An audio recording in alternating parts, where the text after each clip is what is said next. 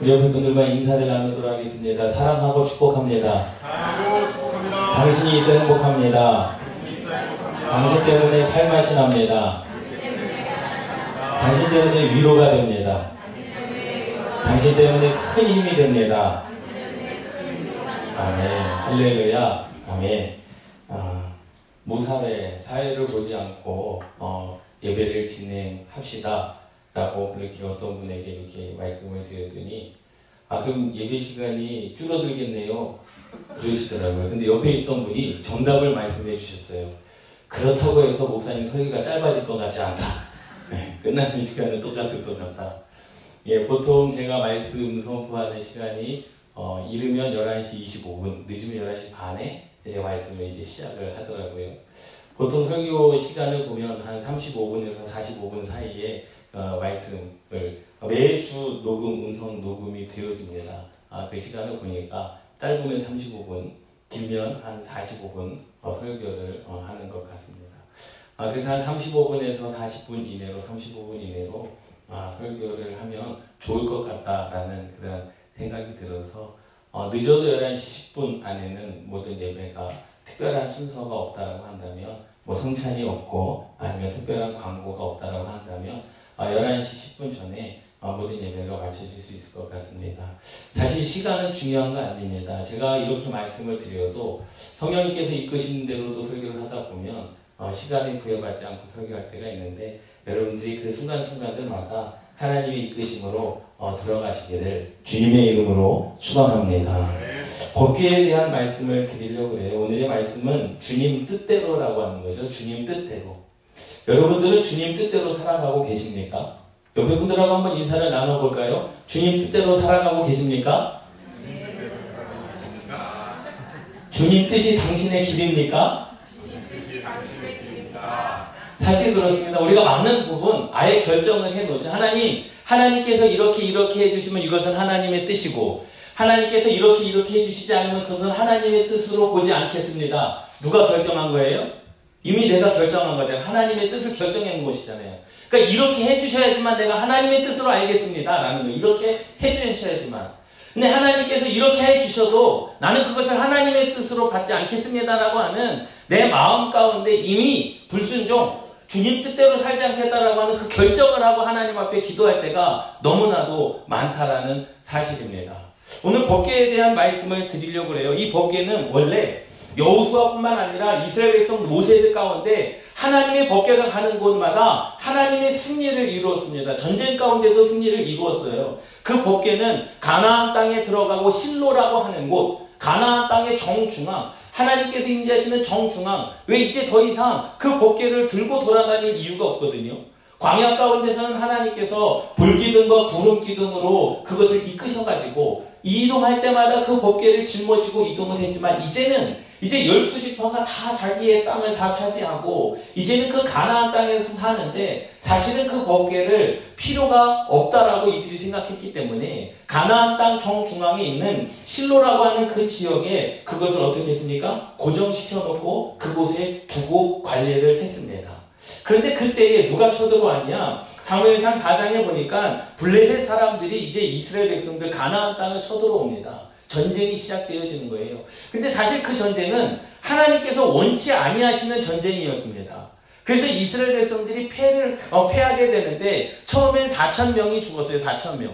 블레셋과의 전쟁에서 4천 명이 죽었습니다. 그러면 그때 깨달아야 되거든요. 아 이것은 하나님께서 원치 하시는 전쟁이구나. 우리가 전쟁을 하면 안 되겠구나. 깨달아야 되는데 이스라엘 백성들이 어떻게 했습니까? 야 우리가 전쟁에서 패한 이유는 하나님의 법궤를 가지고 안 아, 가지고 가지 않았기 때문에 패한 것이다. 라고 그들이 스스로 뭐 하게 됩니까? 결정을 하게 됩니다.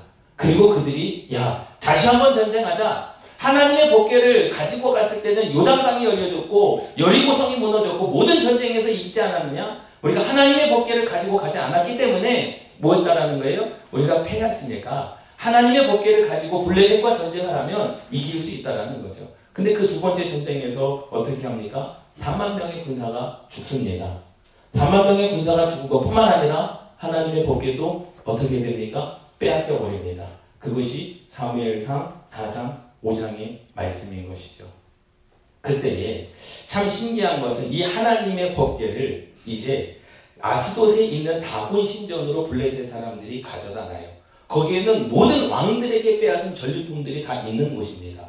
또 블레셋 사람들이 섬기는 신들 모형들이 있는 그 다곤의 신 어떻게 생긴지는 모르겠습니다. 다곤의 신뿐만 아니라 바알의 신뿐만 아니라 뭐 풍요의 신들이 다그 어, 진열되어져 있는 그곳에 하나님의 법궤를 그 안에다 두었는데 다음날 어떤 날이 어떤 일이 일어났습니까? 다곤의 신전 안에 있던 모든 신상들이 다 꼬꾸러져 엎드러지고 목이 부러지고 팔이 부러지고 몸통이 부러지는 하나님의 법궤는 그대로 있는데 나머지의 신전들에 있는 모든 우상들은 다 어떻게 꼬꾸라져 파괴되어진 모습들을 그 블레셋 사람들이 보게 되죠. 그래서 그것을 어디로 옮깁니까? 그것을 다른 곳에 가드라고 하는 곳에 옮깁니다. 하나님의 법궤를 야 이것은 신전에다 놓으면 안 되고 가드라고 하는 지역에다 그 지역에다 좀 갖다 놓자. 그런데 그 하나님의 법궤를 그 가드라고 하는 지역에다 갖다 놨더니 그 가드의 지역에 있는 모든 사람들이 다 독종에 걸려서 다 죽게 되고 사망하게 되고 그 가드의 지역에 있는 모든 사람들이 다 뭐하게 됩니까? 멸망하게 되는 일이 벌어집니다. 그래서 또 안 되겠다라는 거예요. 그래서 이것을 어디로 에그론이라고 하는 지역에 보내자라는 거예요. 가드 사람들이 다 죽게 됐으니까 에그론이라고 하는 지역에 보내자. 그런데 이 에그론 사람들이 모여서 회의를 한 겁니다. 야 이거 이 하나님의 법궤가 우리 땅에 들어오면 다곤의 신전들이 다 무너지고 다곤의 신전들이 다 파괴됐고 가드 사람들이 독종으로 말미암아 다 죽게 생겼으니 이제 우리가 죽었다라는 거죠. 절대로 그 하나님의 법궤가 어디에 들어오는 것을 우리 지역 에그론에 들어오는 것을 막아야 된다. 그럼 어떻게 할 것이냐? 그럼 우리 이렇게 하자. 멍에를 매지 아니한 엄마 젖소 둘을 멍에를 매지 않은 사람에게 그 소에게 멍에를 메우고 그 수레에다가 하나님의 법궤를 싣고 그 이스라엘 땅 베세메스 블레셋에서 가장 가까운 이스라엘 땅 베세메스로 곧장 가면 곧장 가면 이것은 하나님의 뜻이고 곧장 가지 아니하면 이것은 우연이라고 우리가 보자라고 에그론 사람들이 회의를 한 겁니다. 그래서 이제 10절 말씀에 그렇게 말씀하고 있죠. 그 사람들이 그같이 하여 어떻게 그들이 회의한 대로 한 거예요. 그런데 생각해 보세요. 우리는 때로 이러한 우리의 신앙 가운데 이러한 블레셋 사람들과 같은 일을 벌일 때가 있습니다. 이것은 하나님의 뜻이야. 그런데 생각해 보세요. 전 나는 두 어미소거든요. 그 송아지를 낳은 지 얼마 되지 않은 그 어미소. 한 번도 멍해를 매지 아니한 어미소에게 멍해를 메운다? 저는 사실 농사를 져보지 못했고 뭐 소는 저희 할아버님 농산에서 소도 보기는 했습니다. 소가 멍해를 메고 끌어가는 것도 보기는 했지만 한 번도 멍해를 매지 아니한 그것도 숫소가 아닌 어미소 그것도 자기의 자녀를 송아지를 낳은 아직도 젖에서 젖이 나는 그 어미소에게 멍해를 지울 때 과연 그 어미소가 그 수레를 잘 끌고 갈 수 있겠습니까? 그리고 그 송아지들을 어미소 옆에 같이 가게 하는 것이 아니라 그 송아지를 어디에 가두고 집에 가두고 그 송아지가 베세메스로 곧장 가는 이것은 하나님의 뜻이다라는 거예요. 그들은 무엇을 생각하는 겁니까? 이것은 하나님의 뜻이 아닌 것을 이미 결정하고 일을 진행했다라는 사실이죠. 할렐루야. 할렐루야. 때로는 우리는 그래요. 하나님의 뜻이 분명히 있는데 우리는 그것을 분명합니다. 아니야. 이것은 하나님의 뜻이 아닐 거니 아니야. 나는 그렇게 할 수 없어. 이미 안 될 것을 다 정해 놓습니다. 안 될 것을 다 정해 놓고 이 분명히 이 하나님의 역사가 아닐 것이야. 그렇기 때문에 안 되는 조건들만 다 갖다 붙여 놓지 않았습니까? 숫소가 아닌 어미소에게 멍해를 지우자. 그런데 한 번도 멍해를 메보지 않은 그 젖소에게 지우자라는 거예요. 그리고 지금 아직도 젖에서 젖이 나는 어미 소에게 그것을 지우자라는 겁니다. 예? 그리고 나서 그것이 곧장 가면 하나님의 뜻이고 곧장 가지 아니하고 말거둥 치고 자기 갈 길을 가고 송아지 자기 집으로 가면 어떻게 하자는 거예요? 그것은 우연일 것이다 라고 그렇게 믿자라는 겁니다. 블레셋 사람들의 마음 가운데는 무엇이 있었습니까? 그것은 무엇이기를 바란 거예요? 우연이기를 바란 것입니다. 할렐루야. 때로는 우리의 신앙과 우리의 믿음이 그래요. 이미 안 될 것을 다 정해놓고 그리고 내가 하고 싶은 것을 다 정해놓고 하나님 어떻습니까? 이것은 하나님의 뜻으로 내가 보지 않겠습니다. 내게 좋은 것만 줘야 하나님의 뜻이고 내 삶 가운데 나쁜 것을 주면 그것을 하나님의 뜻으로 알지 않겠습니다. 내가 하고 싶은 일을 하나님께서 맡기시면 내가 그것을 하나님의 사명으로 알지만 내가 하기 싫은 일을 맡기면 그것을 하나님의 뜻으로 알지 않겠습니다. 우리는 그렇지 않습니까? 내 신앙, 내 믿음대로, 내 뜻대로, 내가 하고 싶은 대로 하나님을 다 갖다 붙여놓지 않습니까? 예? 그것이 뭐예요? 그것이 우리의 신앙 가운데 잘못된 신앙임을 깨달으시기를 바랍니다. 이 하나님의 복이 하나님의 말씀은 신앙을 위해 사용하자면 복이 되지만 내 신앙과 내 믿음을 위해서 하나님의 모든 말씀을 내가 다 아멘으로 받으면 내 인생 가운데 복이 되지만 때로는 탐욕을 위해 사용하면 그것이 화가 됨을 깨달으시기 바랍니다. 하나님의 말씀을 내가 온전히 믿으면 복이 되지만 하나님의 말씀을 이용하면 화가 됨을 깨달으시기 바랍니다. 이스라엘 백성들이 왜 4장의 말씀에 하나님의 법궤를 그들에게 5장의 말씀에 하나님의 법궤를 가지고 갔습니까? 하나님의 영광을 위해서 하나님의 법궤를 가지고 온 겁니까? 아니거든요.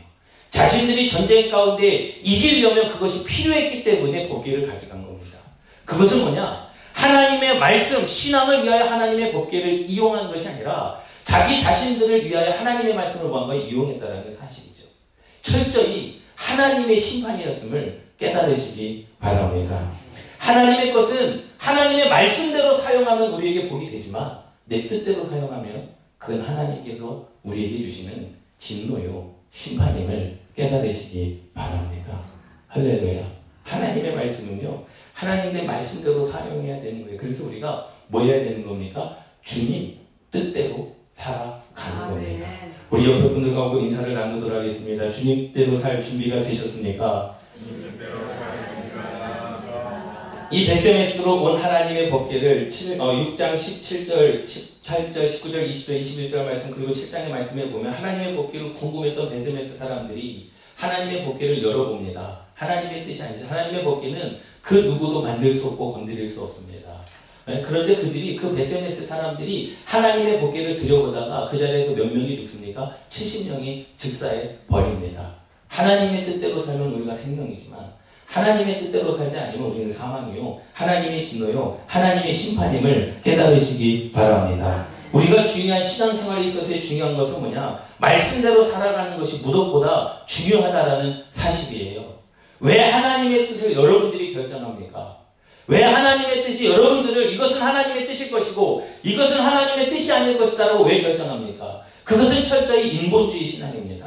하나님께서 우리에게 주신 믿음이 아니라는 거예요. 하나님의 믿음은 무엇을 주시든지 간에 그것이 하나님의 뜻인 것을 알고 예수님에게 내가 너를 죽여야 되겠다. 십자가에서 죽어라. 그 죽음까지도 받아들일 수 있는 믿음이 그것이 참 신앙이요. 참 믿음인 줄 믿습니다. 아브라함에게 독자 이삭을 바쳐라. 하나님 아들을 주셨는데 이것을 번제로 드리라 하면 하나님의 뜻이 아닌 것으로 알고 그 아들을 잘 키우라 하면 하나님의 뜻으로 알겠습니다. 우리는 이미 결정하고 신앙생활 하지 않습니까? 그 결정의 신앙생활 가운데는요, 하나님의 축복의 역사가 절대로 일어나지 않음을 깨달으시기 바랍니다. 10년, 20년, 30년, 40년, 50년, 60년, 70년을 하나님의 신앙생활에서도 여전히 내 뜻대로 하나님의 기준이 아닌 내 기준대로 이것은 좋고 저것은 아니다라고 한다면 그 인생 가운데 정말로 하나님께서 주시는 은혜와 축복을 맛보지 못한 자라는 거예요. 인생 가운데 큰 문제는 일어나지 않으시라도 정말 하나님께서 이삭에게 주셨던 그 해의 백배의 복 여러분, 100배의 복을 누려보셨습니까? 100배의 복을 누려보셨습니까? 우리 옆에 분들하고 인사를 나누도록 하겠습니다. 방법 좀 알려주십시오. 예? 이해가 되지 않은 계산이에요. 계산할 수 없는 계산입니다. 그 해에 100배나 생각해 보세요. 직장 생활은요, 직장 생활 하시는 분들은요, 월급을 받잖아요. 그런데 어떻게 100배의 복을 받을 수 있겠습니까? 그렇잖아요? 왜? 한 해에 내게 나오는 월급, 수당, 뭐 어떤 것들이 다 정해져 있는데 어떻게 백배의 축복을 받을 수 있겠느냐라는 거죠. 누구의 계산입니까? 사람의 계산인 줄 깨달으시기 바랍니다. 아, 네. 그 일은 누가 하시는 거예요? 하나님께서 하시는 거예요. 설마 그러한 일이 일어나겠어? 그렇죠. 그렇게 생각하시는 분들에게는 절대로 믿음대로 일어나지 않습니다. 하나님께서 하신 일을 우리가 신뢰해야 되지 않겠습니까? 하나님께서 역사하신 창조주 하나님께서 사람을 죽은 자를 살리신 하나님께서 나를 살리실 것을 믿어야 되지 않겠습니까? 손을 얹은 나으리라 말씀하신 하나님의 그 말씀을 우리가 믿고 손을 얹고 기도해야 되지 않겠습니까? 내 몸에 손이 얹어졌다라고 한다면 내 머리에 주의 종에 손이 얹어졌다라고 한다면 하나님께서 그 주의 종을 통하여 이루실 일들을 기대해야 되지 않겠습니까? 그냥 한 달에 한 번 안수기도 하니까 안수기도 받자. 그러한 자들에게는 어떠한 자들이 수백 번, 수천 번, 수만 번 그 머리에 손을 얹어도 그 삶 가운데 일어나는 일들은 없음을 깨달으시기 바랍니다. 과연 우리는 주님 뜻대로 살아가고 있느냐라는 거예요. 그 능력은 누구에는 주의 종에게 능력이 없습니다. 믿는 자들에게 능력이 나타나는 것임을 깨달으시기 바랍니다. 손을 얻는 것은 하나님의 도구입니다. 도구가 무슨 능력이 있겠습니까? 마이크에 무슨 능력이 있습니까? 교회에 무슨 능력이 있습니까? 의자에 무슨 능력이 있습니까? 하나님의 종에게 무슨 능력이 있습니까? 물질에 무슨 능력이 있습니까? 능력이 없습니다. 그러나 하나님께서는 그것을 통하여 이루시는다는 사실을 깨달으시기 바랍니다. 여러분들이 드려진 그 물질을 통하여 하나님께서 역사하시는 것이고 이곳에 예수 그리스도의 피값으로 세우신 능력교회를 통해서 하나님께서 역사하시는 것이고 할렐루야 여러분들이 그 믿음을 통해서 하나님께서 역사하신다는 사실을 깨달으시기 바랍니다. 그래서 우리는 어떻게 해야 되냐라는 거예요. 하나님의 말씀대로 우리가 그 삶을 살아가며 부족함이 없는 삶을 살아가야 되는 줄 믿습니다. 할렐루야. 6장 9절 말씀 보세요. 6장 9절 말씀에 그렇게 말씀하고 있습니다. 보고 있다가 만약 괴가 그 본 지옥 길로 올라가서 베세메스로 가면 이큰 재앙은 그가 우리에게 내린 것이요 그렇지 아니하면 우리를 친 것이요 그의 손이 아니요 우연히 당한 것인 줄 알리라 하니라. 그런데 사무엘상 3장, 4장, 5장, 6장, 7장, 8장에 보면 하나님의 법계의 요사는 절대로 우연히 일어난 일이 아니라 하나님의 계획이요, 하나님의 뜻이요, 하나님의 역사임을 깨달으시기 바랍니다. 우리가 그 하나님의 역사, 하나님의 뜻을 우리가 깨달아 아는 자가 되어야 되지 않겠습니까? 그런데 보세요. 조금도 애매모호한 현상이 일어나지 않습니다. 분명히 한 번도 자기의 멍에를 매지 아니한 그 손은 분명히 힘들고 어렵고 아프고 고통스러워서 발버둥 치고 이리 치우치고 저리 치우칠 것 같지만 하나님의 역사는 그 소들을 통하여 이루셨다는 사실을 깨달으시기 바랍니다. 그 사람들이 어떻게 하여? 그같이 하여. 그들의 생각대로, 그들의 뜻대로, 우연인 것으로 아예 만들어 놓은 거 아니겠습니까? 하나님의 필연적인 역사가 아예 배제하고 우연인 것으로 만든 자작극 아니겠습니까? 그런데 그것을 통하여서도 하나님은 역사하신 줄 믿습니다. 전나는 소 둘을 끊어다가 라는 거예요. 어미소를 끊어다가 그 자기 자식과 어떻게 생 이별을 하게 하신 거 아닙니까? 그 송아지들을 집에 어떻게 하고 가두고 그 전나는 소들 어미소에게는 무엇을 수레를 메우고 멍에를 메우고 그 일을 감당케 한 줄 믿습니다. 때로는 저와 여러분들에게 하나님께서 이러한 일을 요구하실 때가 있습니다. 지난주에 캄보디아를 가져왔습니다. 사실 부끄러운 이야기이지만 선교사님들 중에 선교지에서 한국 사람으로 살아가는 선교사님들이 있는가 하면 선교지에서 그 나라 사람으로 살아가는 이들이 있습니다. 그 선교사님들이 선교지를 갈 때 하나님의 부르심을 받고 캄보디아로 들어갔는데 초등학교 1학년, 초등학교 5학년 딸 두 딸이 있었습니다. 근데 그 아이들을 한국에 내버려 두고 본인들만 캄보디아로 간 거예요. 그 아이들이 대안학교를 다니면서 주말에는 그 교회 파송한 교회 집사님들의 집에서 양육되어졌습니다.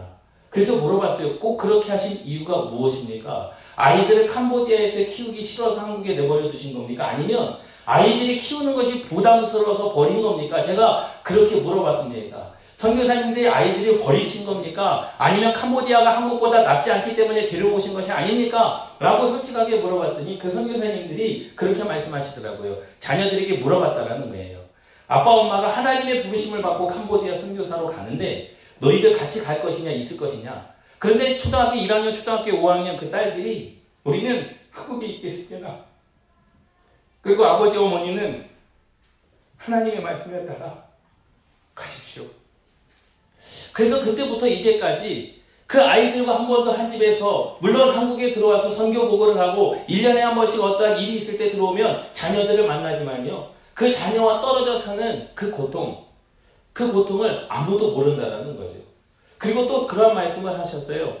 선교지에서 하다 보면 선교사님들이 같은 사역을 하거든요. 같이 협력 사역을 하거든요. 그런데 선교사님들의 단톡방에 어떤 선교사님이 선교사님들 두세 명들이 일을 하다가 깨졌다라는 거예요. 깨졌다. 그러니까 다시 이렇게 싸워가지고 이렇게 분리가 됐다. 그 글을 읽을 때마다 아 힘들겠구나, 어렵겠구나, 아 그럼 사역을 다시 시작해야 되겠구나, 라는 그러한 마음이었다라는 거죠. 그런데 본인이 선교사님들과 함께 사역을 하다가 이 후임 선교사들이 그 모든 상황을 다 깨버리고 다 그 분산되어지고 다 그것이 사역을 다 같이 다 지금 그 세워놨던 사역을 다 흐트러 놓는 그런 상황 가운데 있을 때 이 선교사님이 그렇게 고백하더라고요. 내 살점이 떨어져가는 고통 때문에 2년 동안 아무것도 못하고 그냥 그 자리에서 울기만 했다라고 그런 고백을 하시더라고요.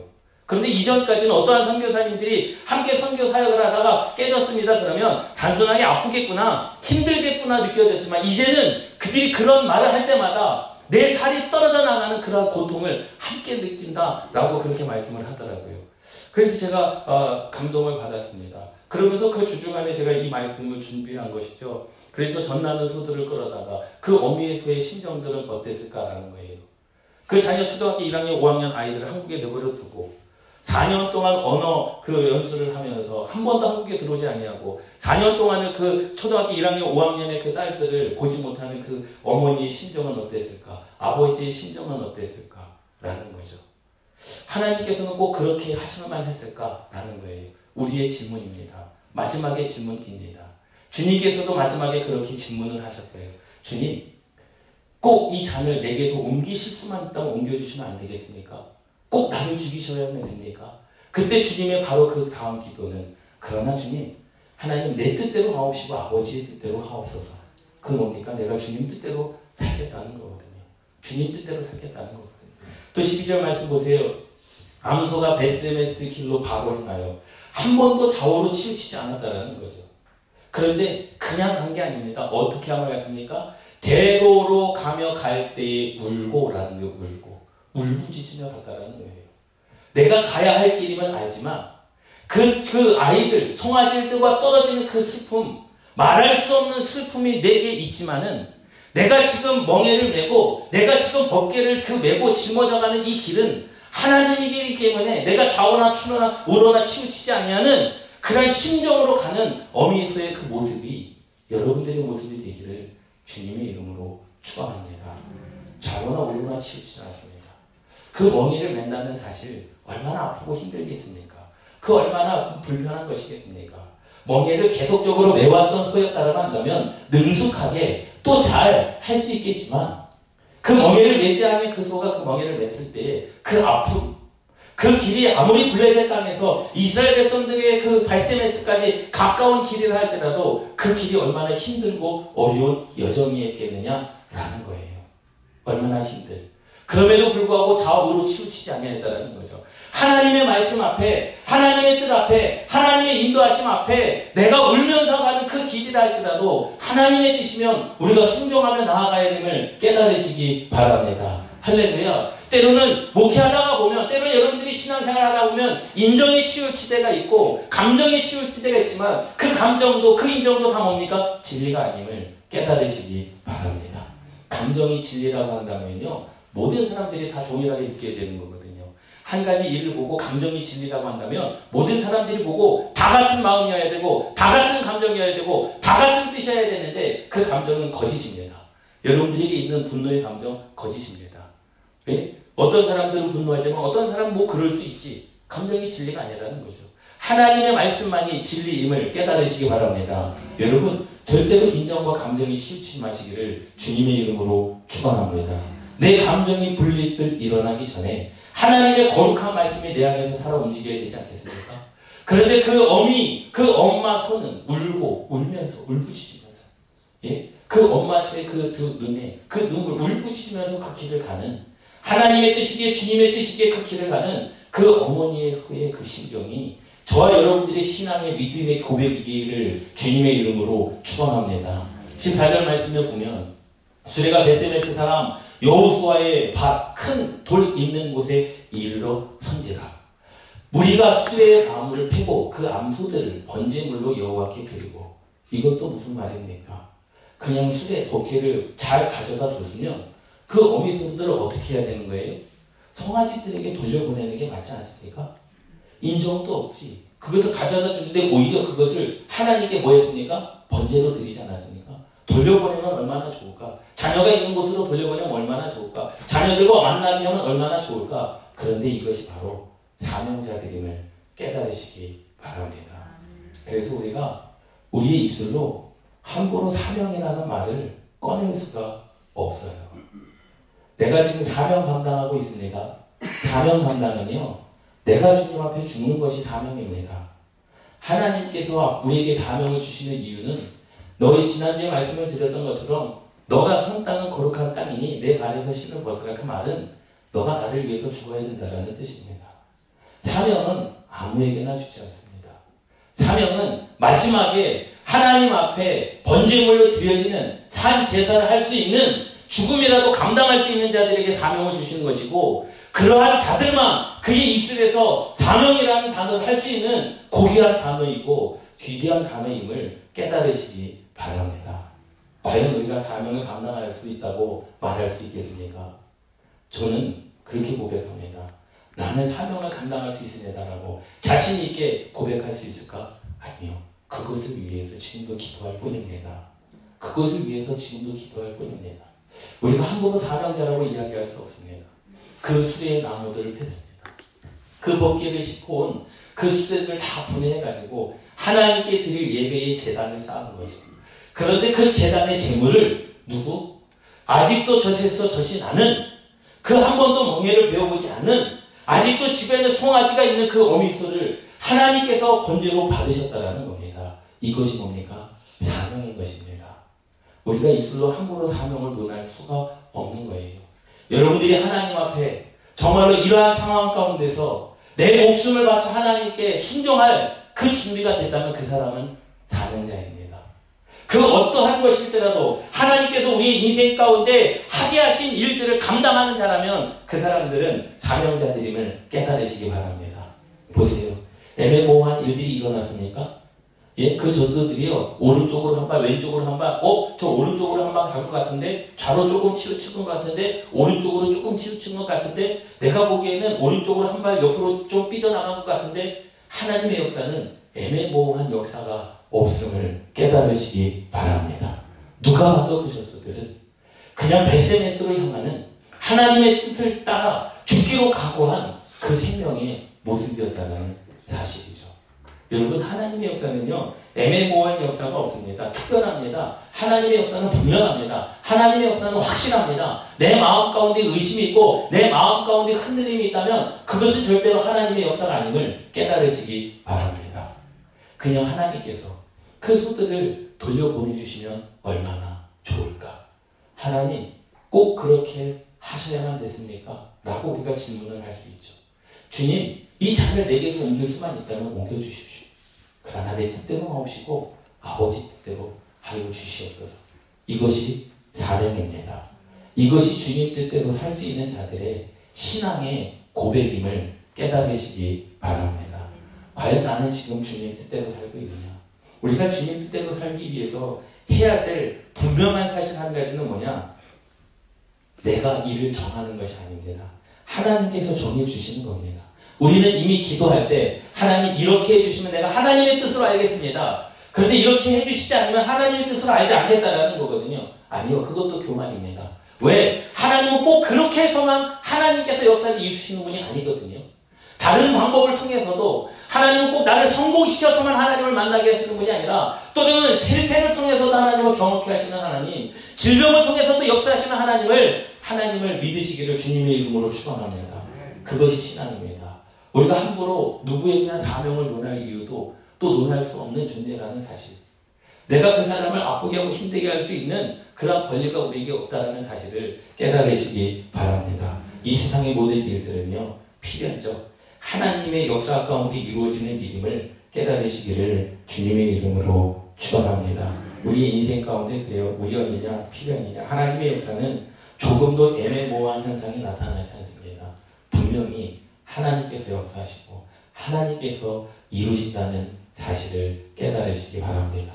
교회 밴드에 예전에 제가 동영상을 올려놓은 게 있습니다. 주님 뜻대로 살기로 했네. 실제로 인도에서 일어났던 선교사님의 그 신앙 고백입니다. 인도에서 주님을 만나고 작곡을 했습니다. 늘 항상 그 노래를 부릅니다. 그런데 한 마을의 족장이 와서 너 예수 믿냐? 그리고 그 온 가족들을 다 끄집어냈습니다. 기회를 줍니다. 너가 예수 그리스도를 부인하면 내가 너를 살려줄게. 부인하지 않습니다.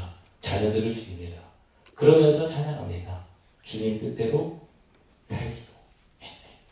그리고 또 한 번의 기회를 줍니다. 아내를 끌고 옵니다. 너 예수 믿을 거냐? 믿겠다는 거예요. 아내를 주입니다. 이 세상 사람 다 날 버려도 나는 주님을 버리지 않겠다는 거죠. 마지막 세 번째 기회를 또 줍니다. 너 살 수 있는 기회가 있다. 너 예수 믿을 거냐? 그러면서 고백합니다. 난 예수 믿을 거다. 난 더 이상 세상으로 돌아가지 않을 것이다. 이것이 주님의 뜻입니다. 우리가 사명을 함부로 이야기하면 안 됩니다. 그 사명이라고 하는 것은 내가 주님 앞에 죽을 각오가 되지 않고서는 내가 주님의 말씀 앞에 죽을 각오가 되지 않고서는 우리는 여전히 사명자라고 할 수 없습니다.